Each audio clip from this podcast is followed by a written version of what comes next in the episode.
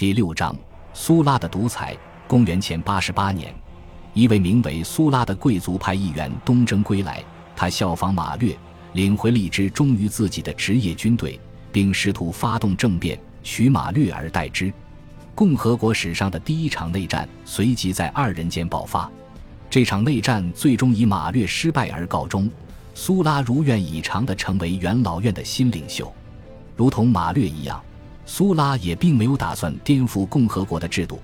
对于议员们来说，第一人已经是罗马人中的最高地位。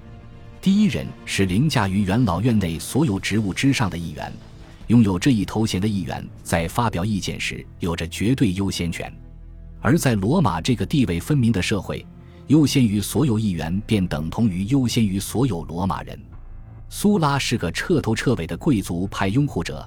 他想恢复元老院的绝对权威，想要所有平民议事会的提议必须经过元老院同意，想要增加元老院议员人数，并且希望通过改革来限制平民派，尤其是保民官的权利。而苏拉同马略一样，有着一支身经百战又效忠于自己的军队，这让平民议事会的成员与保民官敢怒不敢言。最终被迫同意了苏拉的改革提议。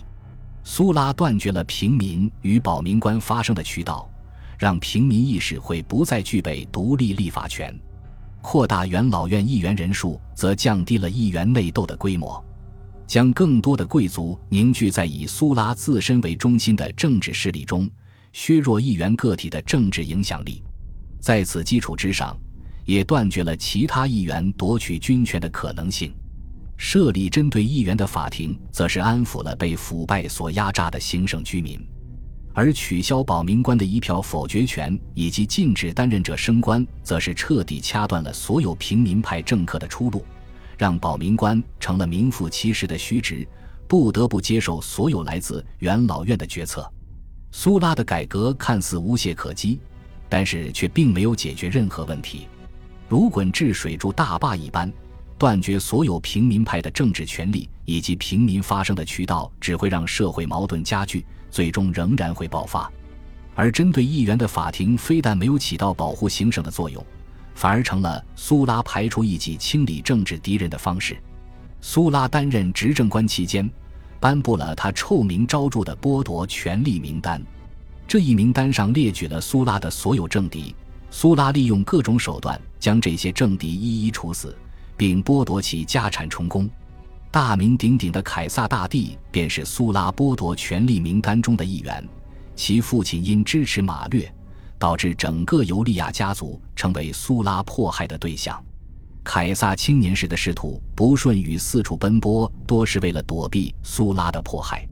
苏拉在稳固了自己的权力，并在元老院中安排了大多数支持自己的议员之后，于公元前七十九年退休。并在享乐中安度晚年。在苏拉病逝之后，被苏拉压抑多年的平民与议员们再度爆发冲突，行省开始造反，由平民组建而成的军队也开始向元老院施压。苏拉的改革以失败告终。感谢您的收听，喜欢别忘了订阅加关注，主页有更多精彩内容。